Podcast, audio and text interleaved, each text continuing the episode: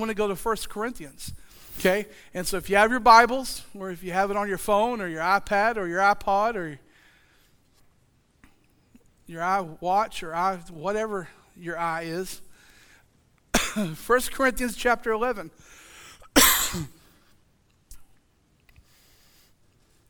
and in 1 Corinthians chapter 11, beginning at verse 17, it says this.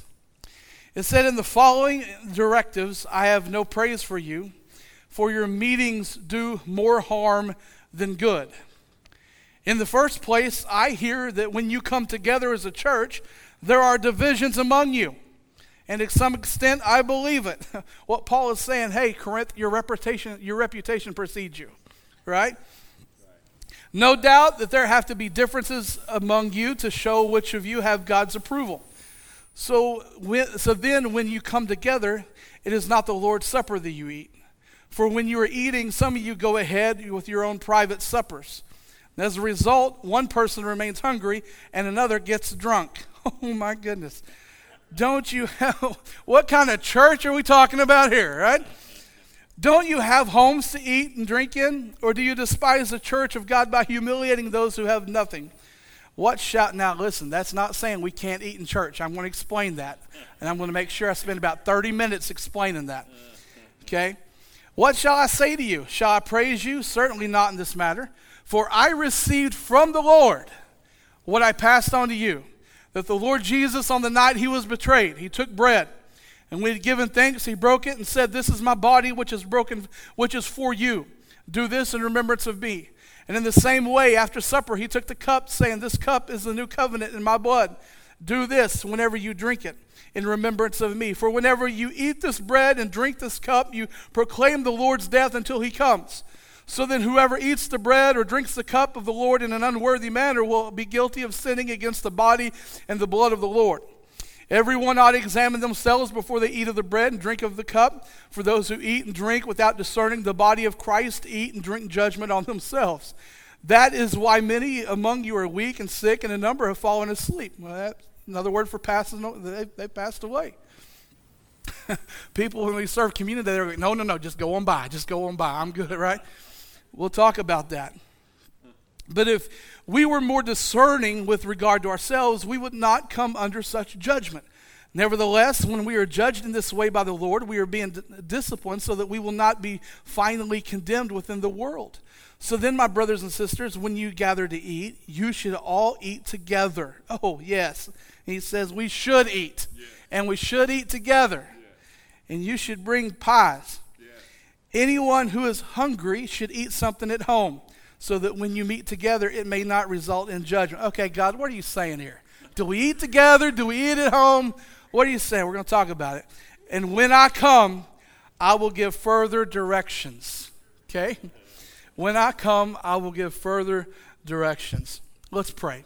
Father, we thank you for today. God, thank you for this time we have to divide your word this morning. And God, thank you for the opportunity we have here in a few moments to come and to do this in remembrance of you. God, I pray this morning, Lord, that uh, my words will not be my words, but God, the words that you have placed within me to share with, with, with us today. And God, I pray that every ear would be a hearing ear, every heart a receiving heart. And God, I pray that this morning, God, that uh, uh, we would do the Word of God justice in the delivery of your powerful, precious Word. God, I thank you for today. And I ask your blessing upon our time in Jesus' mighty name. And everybody said, Amen. Now, today's communion will follow a sermon. Communion in the early church followed a supper. And I'm all for bringing that back right now. Right? In verse 20, it's called the Lord's Supper. And it was instituted by the Lord when he took the Passover bread and took the cup with his disciples. Then in the first communion, the communion was associated with a meal. Okay, Jesus, when he first took communion with his disciples, when he first instituted what we call the Lord's Supper, it was associated with the meal. But through centuries now of practice, the Lord's table has somehow been disassociated from eating it at a dinner. But I'd like to say this that I'm all for bringing that back. That when we gather with our community groups on that first Sunday night of the month, or we gather with friends, eh, there's, there's nothing wrong with taking communion at the end of our time together. Uh, we are not told in this Corinthian letter that it's necessary to have an ordained assembly God minister present. We're not told of any particular direction that we have to follow. We're not told you have to do it in a church building. In fact, we find out in, in, in Corinthians and in Acts that they take it in their homes. It rather appears that these settings were, were at home. And I believe that our own individual relationships and our community groups that we, that we, that we study and we serve with, um, we can be strengthened if we take the, the, the, the, the, the bread and the, the cup together. And so we're, we're going to talk about this. Now, the word supper itself uh, in the Greek actually means the main meal of the day. Okay? Now, where I grew up, I grew up in southeast Oklahoma. And when I moved west of I 35, some, some of my lingo had to change because lingo was different. In southeast Oklahoma, you had breakfast, you had dinner, and you had supper. Okay? Who said amen? amen. Really?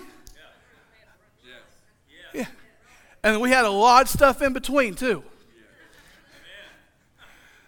But uh, then I met people who have breakfast, lunch, and dinner. Anyone saying amen on that?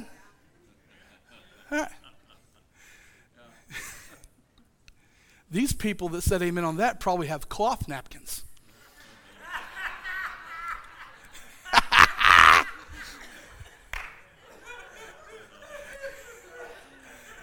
And probably indoor plumbing.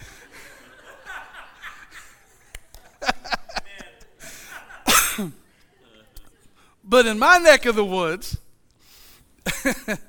with the outhouses and the, and the paper towels, we had breakfast, we had dinner, and we had supper. Supper was the main meal of the day. Um, and in the Greek world, in this world in which uh, Paul is writing, uh, supper was very, very important. You, you, didn't eat much for breakfast in this day. Uh, you would take uh, a piece of bread, which kind of we kind of refer to like something like a bagel, and a lot, a lot, of people, most people in this day would take something like that and they'd dip it in juice and they'd eat it on the run. That was their breakfast. Aren't you glad we progressed to bacon and eggs? And then they had lunch, and lunch was kind of on, on the run as well. It was in the streets or in the marketplace, you know, something that just a picnic lunch that they took with them, you know, something to eat quick, and it was again on the run. But in this tradition, in this time that Paul is writing, supper was the one meal of the day where all the family came together. And when the emphasis was not just merely on the food, but the emphasis was on the fellowship was on the fellowship. It is the context, it is in this context that we come into the Corinthian letter and that we find that the Corinthians are having communion at the end of their suppers. But their communion is open to criticism. It is the first, uh, it is first of all open to criticism, verse 17, on the basis it says it's doing more harm than good. Can you imagine a communion service that is doing more harm than good? You guys, you, have been here, many of you have been here before. You, you understand what we do. We understand. We come forward, we take communion together. Can you imagine any of us walking out of this place this morning saying, man, the way that communion was conducted by Pastor and by our elders, that was just ridiculous. It, it didn't build me up, it tore me down. That was just that was just ridiculous. I, I, I don't know if I ever want to go back and be a part of that spiritual experience again. Can you imagine that? I can't even imagine that. How in the world could sitting and eating the Lord's Supper and partaking the Lord's Supper together do more harm than good? Well, the Corinthians were real good at what they did. It was chaos, and it caused destruction. It caused destruction. There was divisive influence. Can you imagine a communion where the divisions and the differences are emphasized rather than the unity?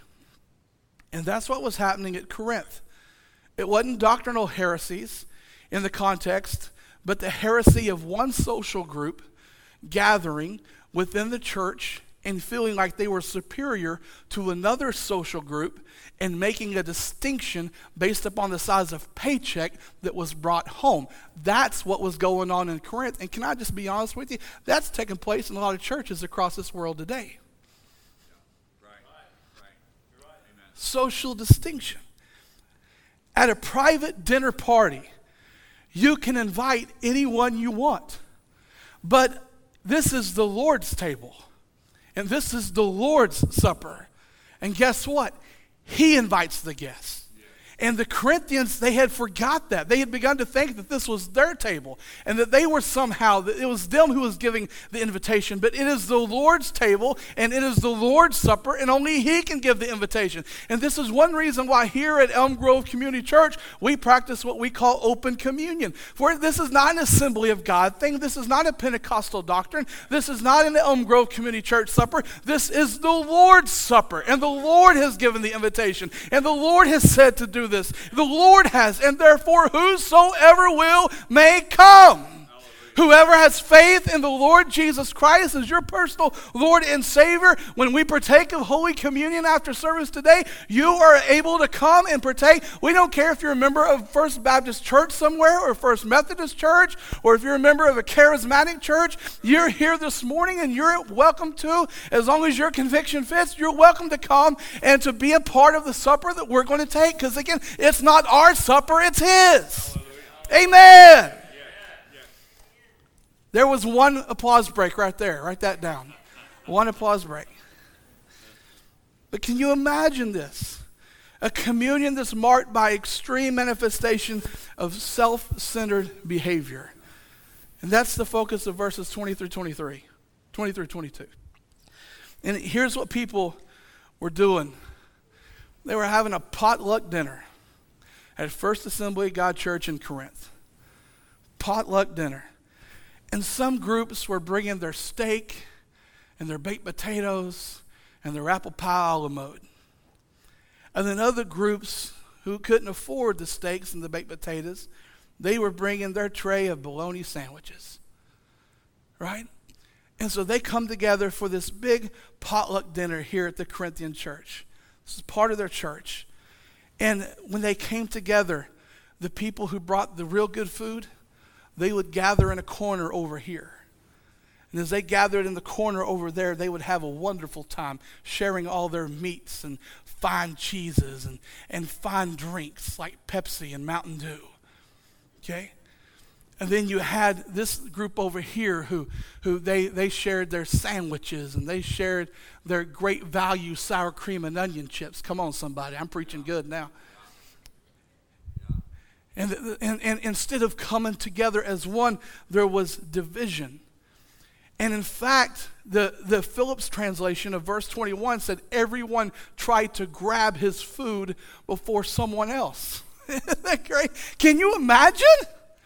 Like, can you imagine when we have dinners here at the church, like, like Carolyn knocking over Betty, saying, No, that's my jello salad. And Betty giving her a right hand right back, saying, Well, that's my sandwich. Can you imagine? Can you imagine even rib dinners? Can you imagine as people come through the line? Can you imagine this Friday night if they're shoving and pushing people out of the way? Saying, Your, your group's over there. You, you don't belong here. You go over there. This is ridiculous, isn't it? Amen. This is absolutely ridiculous. And that's why Paul is writing, because it's like, this is stupid. In the Greek, stupid means this is stupid.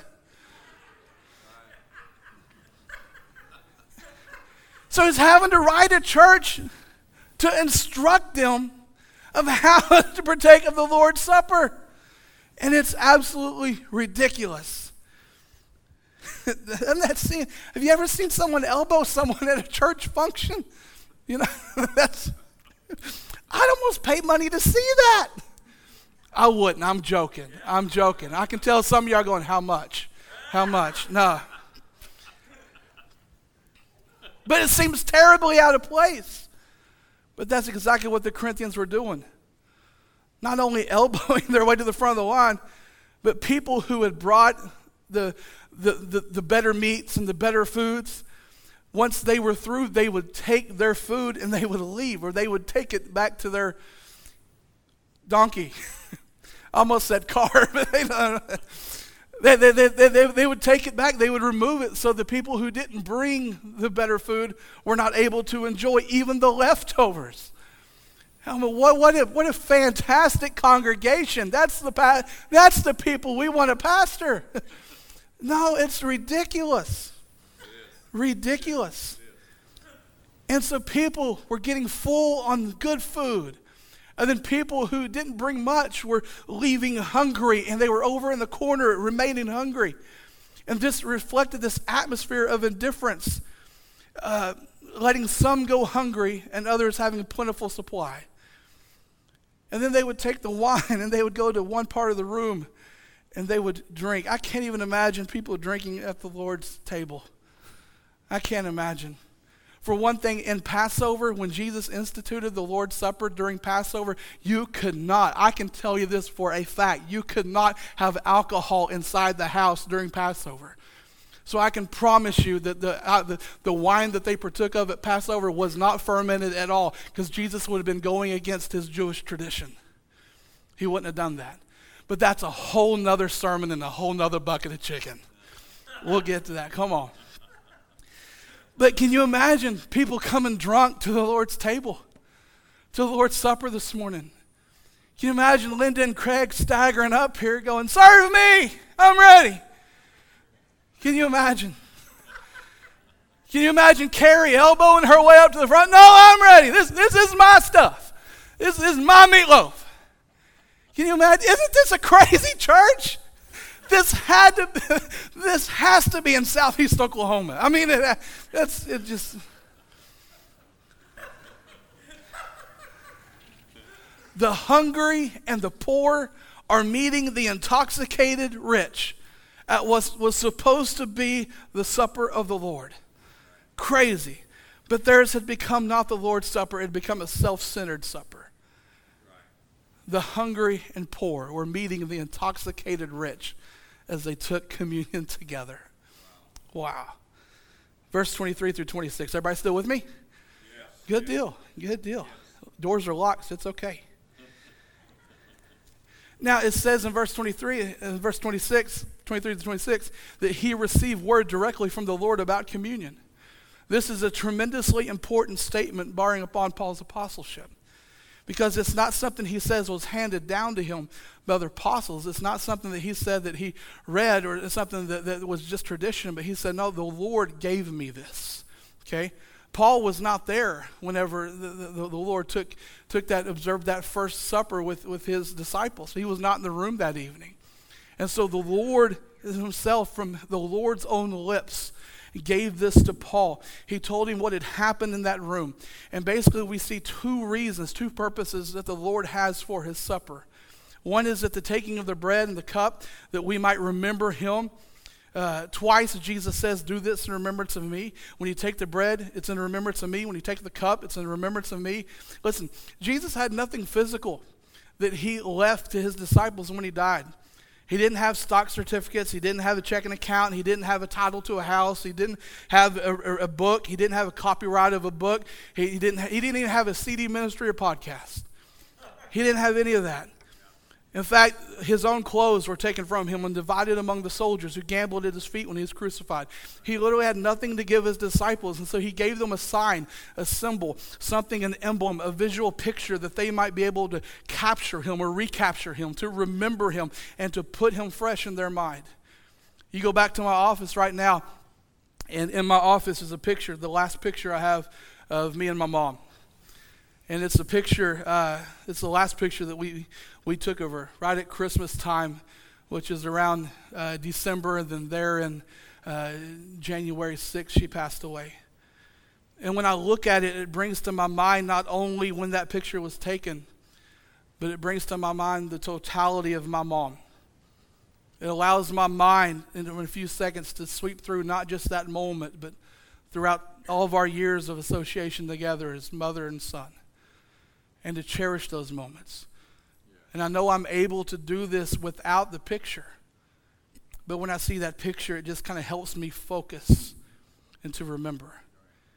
And Jesus says, when you see this bread and this cup, I want you to take this as a picture of me.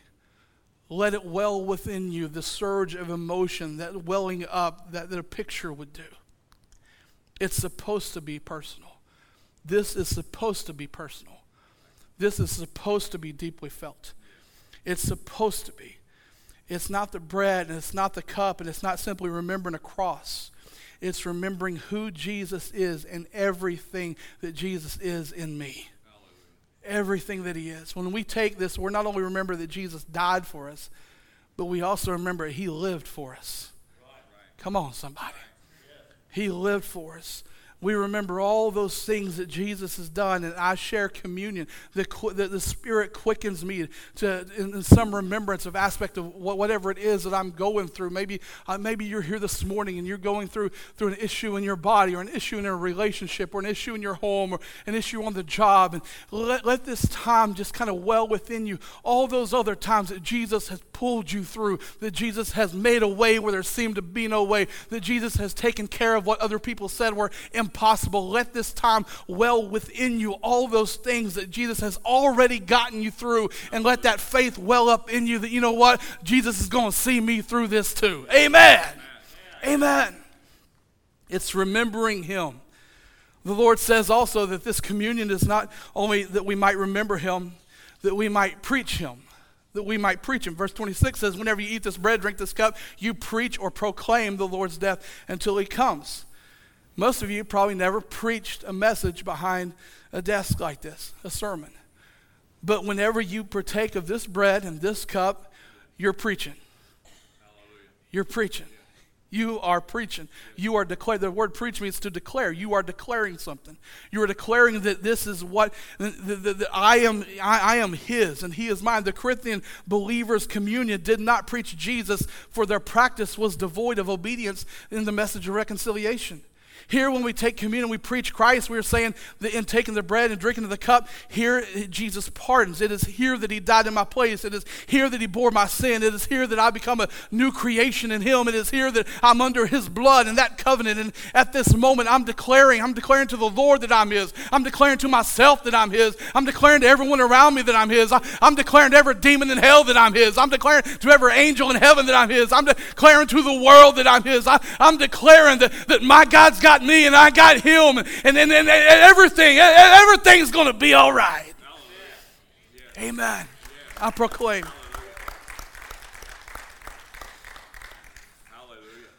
Paul leaves this particular segment of thought to say that we have before us a choice whether to have a man centered communion like Corinth or to have a Christ centered communion, which he himself has ordained. He tells us that at communion we must not we must bring our observance into examination. Right? He says, let, let a man examine himself. That's the focus of verses 27 through 34. When I get up in the morning, I need a mirror to look into to get myself in alignment with what I'm supposed to look like. Yes. I know. Yes. I know. Some of you saying, son, you need a better mirror. I understand. Isn't it amazing that I don't look like what I'm supposed to look like until I look in a mirror? You ever tried getting ready without a mirror? I know a few of us probably have. You know? What was the end product? Hair over here, hair over there, hair, hair everywhere, right? um, communion is a mirror by which I examine my relationship with the Lord. But we see here we also examine our relationship with others. If I'm mistreating others, as what was happening at Corinth, Paul said we are sinning against the body and the blood of Christ. At the First Supper, Jesus began by correcting relationships at the table. Remember, he was there with his disciples. And what did he do? He stooped down and he got a towel and he washed their feet. The very first communion, the very first Lord's Supper. Why did he do that? Because he knew that amongst all those jokers, they were having conversations about who is the greatest at the table. Who is the greatest here? Who will be the great? Who, which one of us will have our own TV ministry?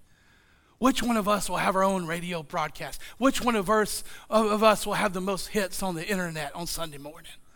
They, they were all talking, most of them were talking about who would be the greatest at the table. And so, the very first Lord's Supper, the very first supper that the Lord Himself was at and that the Lord instituted Himself, He began correcting these relationships by saying it's not about who's the greatest, it's about who serves. It's about who serves. And so he washed their feet. And now the church at Corinth, man, they've got it all jacked up since then, too. And Paul's like, okay, we've got to bring some correction here. And so we're called to examine ourselves lest we fall back into judgment. Paul says that this is why many in the Corinthian church had fallen asleep. Many had fallen sick and were weak and weary, and some had even died prematurely. Well, what does this mean to examine yourself? Does it mean you have some type of morbid self inspection out of some type of fear, having not examined yourself, that you refrain from the bread and cup this morning? And, you know, and, and if you just pass it on, well, you pass on the judgment, the condemnation, so that won't touch you? Is that the kind of examination we're talking about? No. The lack of examination at Corinth was this mistreatment of other believers. It was somehow thought consistent to take the Lord's Supper at the conclusion of the time when you have grossly mistreated other believers and say, You stay away, you stay out. You're not good enough to come over here. And such cannot be in the body of Christ. To examine oneself means to handle sin in your own life honestly. Don't try to cover it up. Do not try to persuade yourself that it doesn't exist, but admit it, confess it, call it what it is, repent of it, lay it aside, and proceed. Some people falsely assume that at communion they'll escape judgment if they just pass the elements by. Well, I, I, I ain't doing that. You know what the Bible says about judge. I, I ain't doing that. I'm just to, you know, I'm, I'm just to pass it on by. You know, I, I ain't going to hell for no Welch's. Come on, somebody. But that, that's not the case either. Because if we don't examine ourselves now, we won't examine ourselves later. And if we don't examine ourselves, we still fall in judgment to the Lord. Oh, come on. We still fall in judgment to the Lord. So the way to deal with this communion when it's being distributed to you, we're going to give you a chance to do this here about 1.30 when we get to it, is to examine your life. Is there disobedience in your life? If there is, and you're aware of it, bring it to the Lord. Deal with it then and there. You don't have to go through weeks or hours or months of penance to deal with it. You do it right here, right now, today. God, you're right. I messed up. With your help, I won't do that anymore. God, help me. And move forward. Let this be a picture to you of Jesus. Let him examine your life and your love. Lay it aside and then take communion. Now, I'm, I'm going to wrap up here. How many say, Praise the Lord? You went to church this morning, and man, you found out about a church in Corinth that was drunk and eating all the time. Some of you are saying, Where's that church at? Not anybody here, people that are listening on the podcast.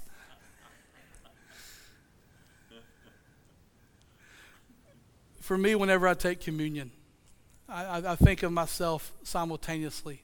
I didn't think of this myself as something that I heard, and it really, really just resonates with me. But I think of myself in being in three rooms. One in that room is the first room where the Lord Himself was there, which He inaugurated the Lord's Supper.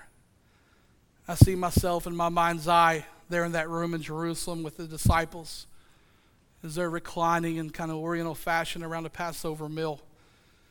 And I, in that moment, become present with them, feeling myself as a part of that original company.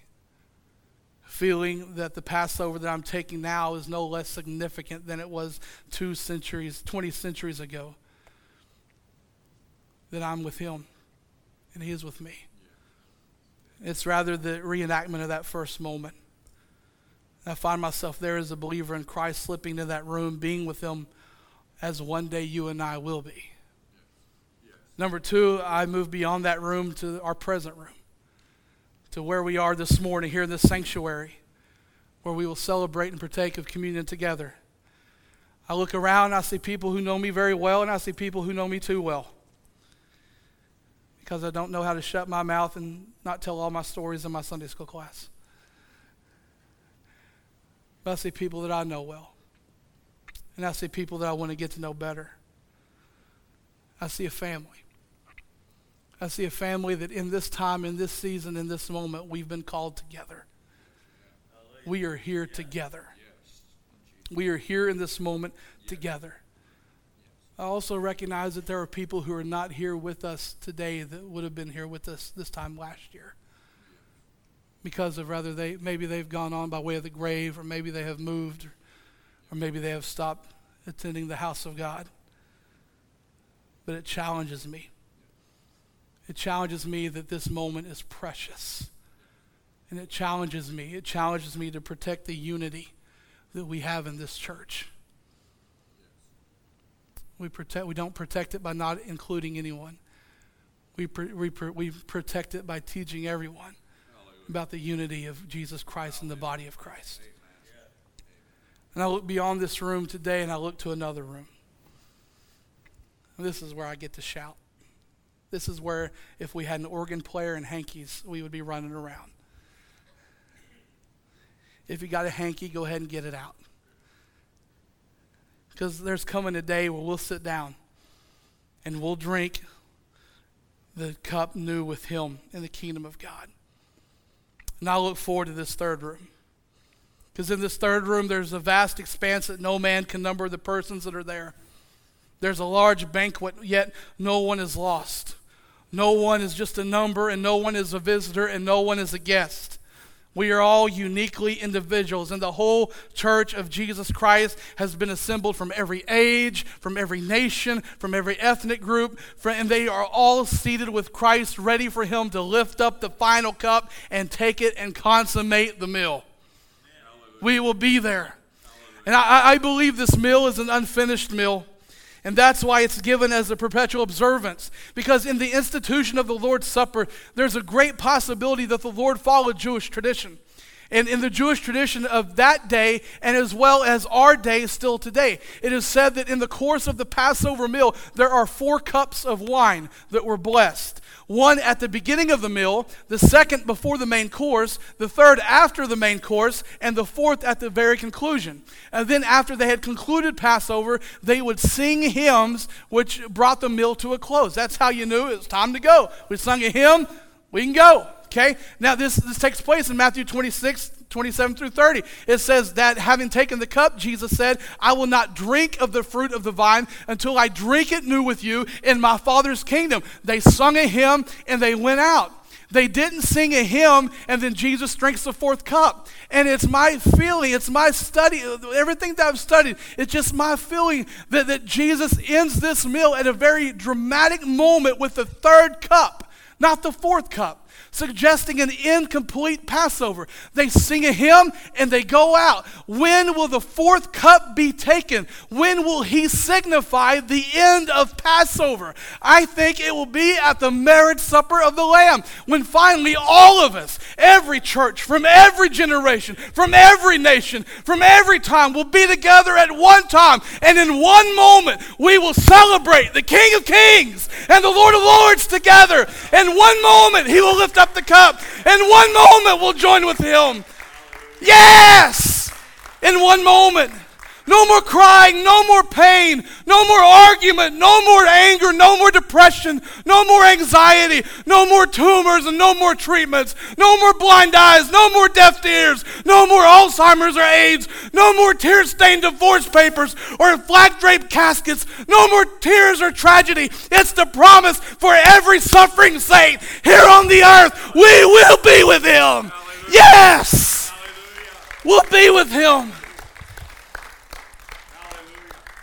And sing this. Woo! Come on. I know we go through junk here, but what awaits us is so much better. It's worth it. It's worth it. He will hold the cup, and in that final cup, man, everything, everything's going to make sense. Everything's going to be brand new. We will be with Him forever and ever and ever, and that will still just be the beginning.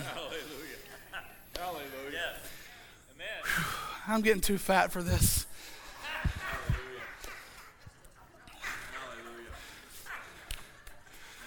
How can she sleep through my screaming?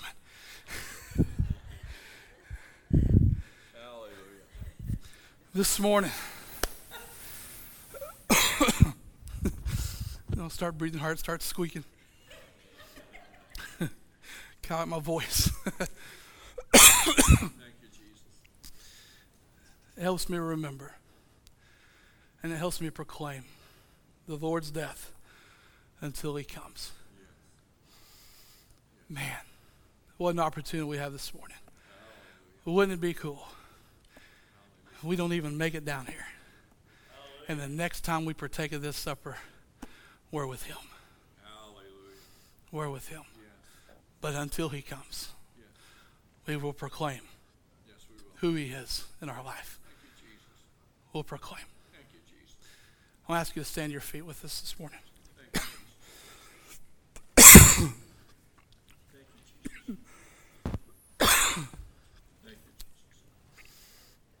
Heavenly Father, in these moments, we come to you now and we come to your table. We recognize that we have been invited here not by myself or not by our pastor, not by our denomination. We've been invited here not by many who have gone before us and laid the way, pioneers who have built this church not by great preaching, not by great numbers, and not by great giving. We've been invited here by the Lord Himself, by you. God, in this moment, we come into your presence. And Lord, for all who come today to share in this bread and this cup, God, whatever their need may be, Father, I pray that they would declare, they would preach they would preach your healing power. They would preach your redeeming grace. They would preach. They would preach your, your restoration. They would preach your love. God, they would preach. God, sometimes I just got to preach to myself. I got to declare to myself who you are. Got to remind myself, you've never failed me. You've never let me down. You never let me go. You've never messed up. And you're not going to start today. So, Father, let us all preach as we declare you in this place. God, you are sufficiency and you are supply. And God, in these moments, may we examine our heart before you so that we can take in a manner that's worthy. Every head bowed and every eye closed this morning. Maybe you're here today Here's what I want to do I want to give a few moments here this morning. To everyone in this place, just to examine your life. Jared, how do I do that? You say, Holy Spirit, what's in me that you don't like? What's in me that is not best for me? See, he, wants the best for you. what's in me that's not best for me. Maybe you're here this morning. Maybe on your way to church you fought with your spouse. Or maybe you're here this morning on your way to church, fought with a friend standing beside you today through words just tear down. examining yourself today would be this would be a perfect chance just to lean over and say, "Hey, I was wrong. I messed up. I'm sorry." Or maybe you're here and it's just something in your life. It's in your relationship with the Lord. You know it's not right. You know He's not pleased by it. Doesn't mean He don't love you. It just means He's not pleased by it As moms and dads, we, we all know that. Sometimes children do things that, we that doesn't change our love. But it's like, you know what? I'm, that's not the best for you. I want the best for you. Maybe there's something like that in your heart this morning. You just need to ask God, God, just help me. I repent. I repent from that habit. I repent from that addiction. I repent. I repent from those words. I repent from that action. I repent. I repent from that attitude. I repent. You just examine. Allow the Holy Spirit to examine your heart today. And maybe by chance you're here this morning you've never invited Christ into your heart. You've never made the decision to follow him, or maybe you once did, but you know you're not walking that way this morning. And you know this morning you need to give your life to him for the very first time or to rededicate your life today. This is a divine setup today. You're not here by accident, you're here on purpose. God stopped his world and your world today because he wanted to meet with you in this moment. So you're here today and you say, Pastor Jared, that's me. I need to get things right with the Lord today. I need to begin this relationship with God or I need to I need to restart it. I need a kickstart. Because I've been idling for way too long. If that's you, will you slip your hand up right now? Just you slip it up and right back down. Is there anybody in the house? Yes, thank you.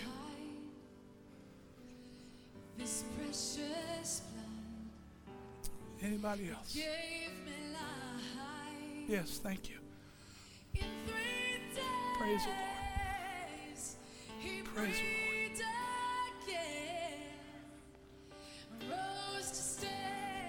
For you guys that raise your hand, there's a couple of you.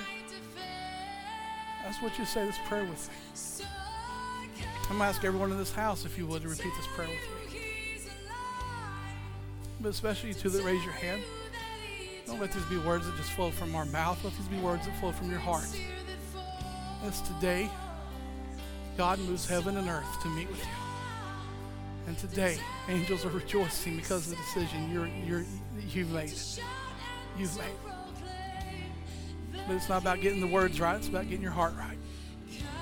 So we're going to take this moment and we're going to make sure our heart's right. I'm going to say this prayer with me. Say, Dear Lord, I come to you today in need of a Savior. I cannot save myself.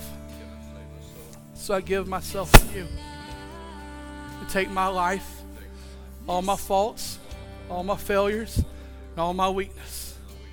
Wrap it up in your love.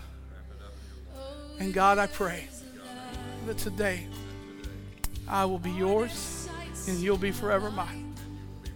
I give you my heart. I give you my life. I give you my soul. I believe you are the Son of God. You died for me. You rose for me. You ascended for me. And you're coming back for me. And until that day comes, I pray you can find me faithful, serving you the rest of the days of all my life. I love you, Lord. And I repent today. And I turn to you. In Jesus' name, amen.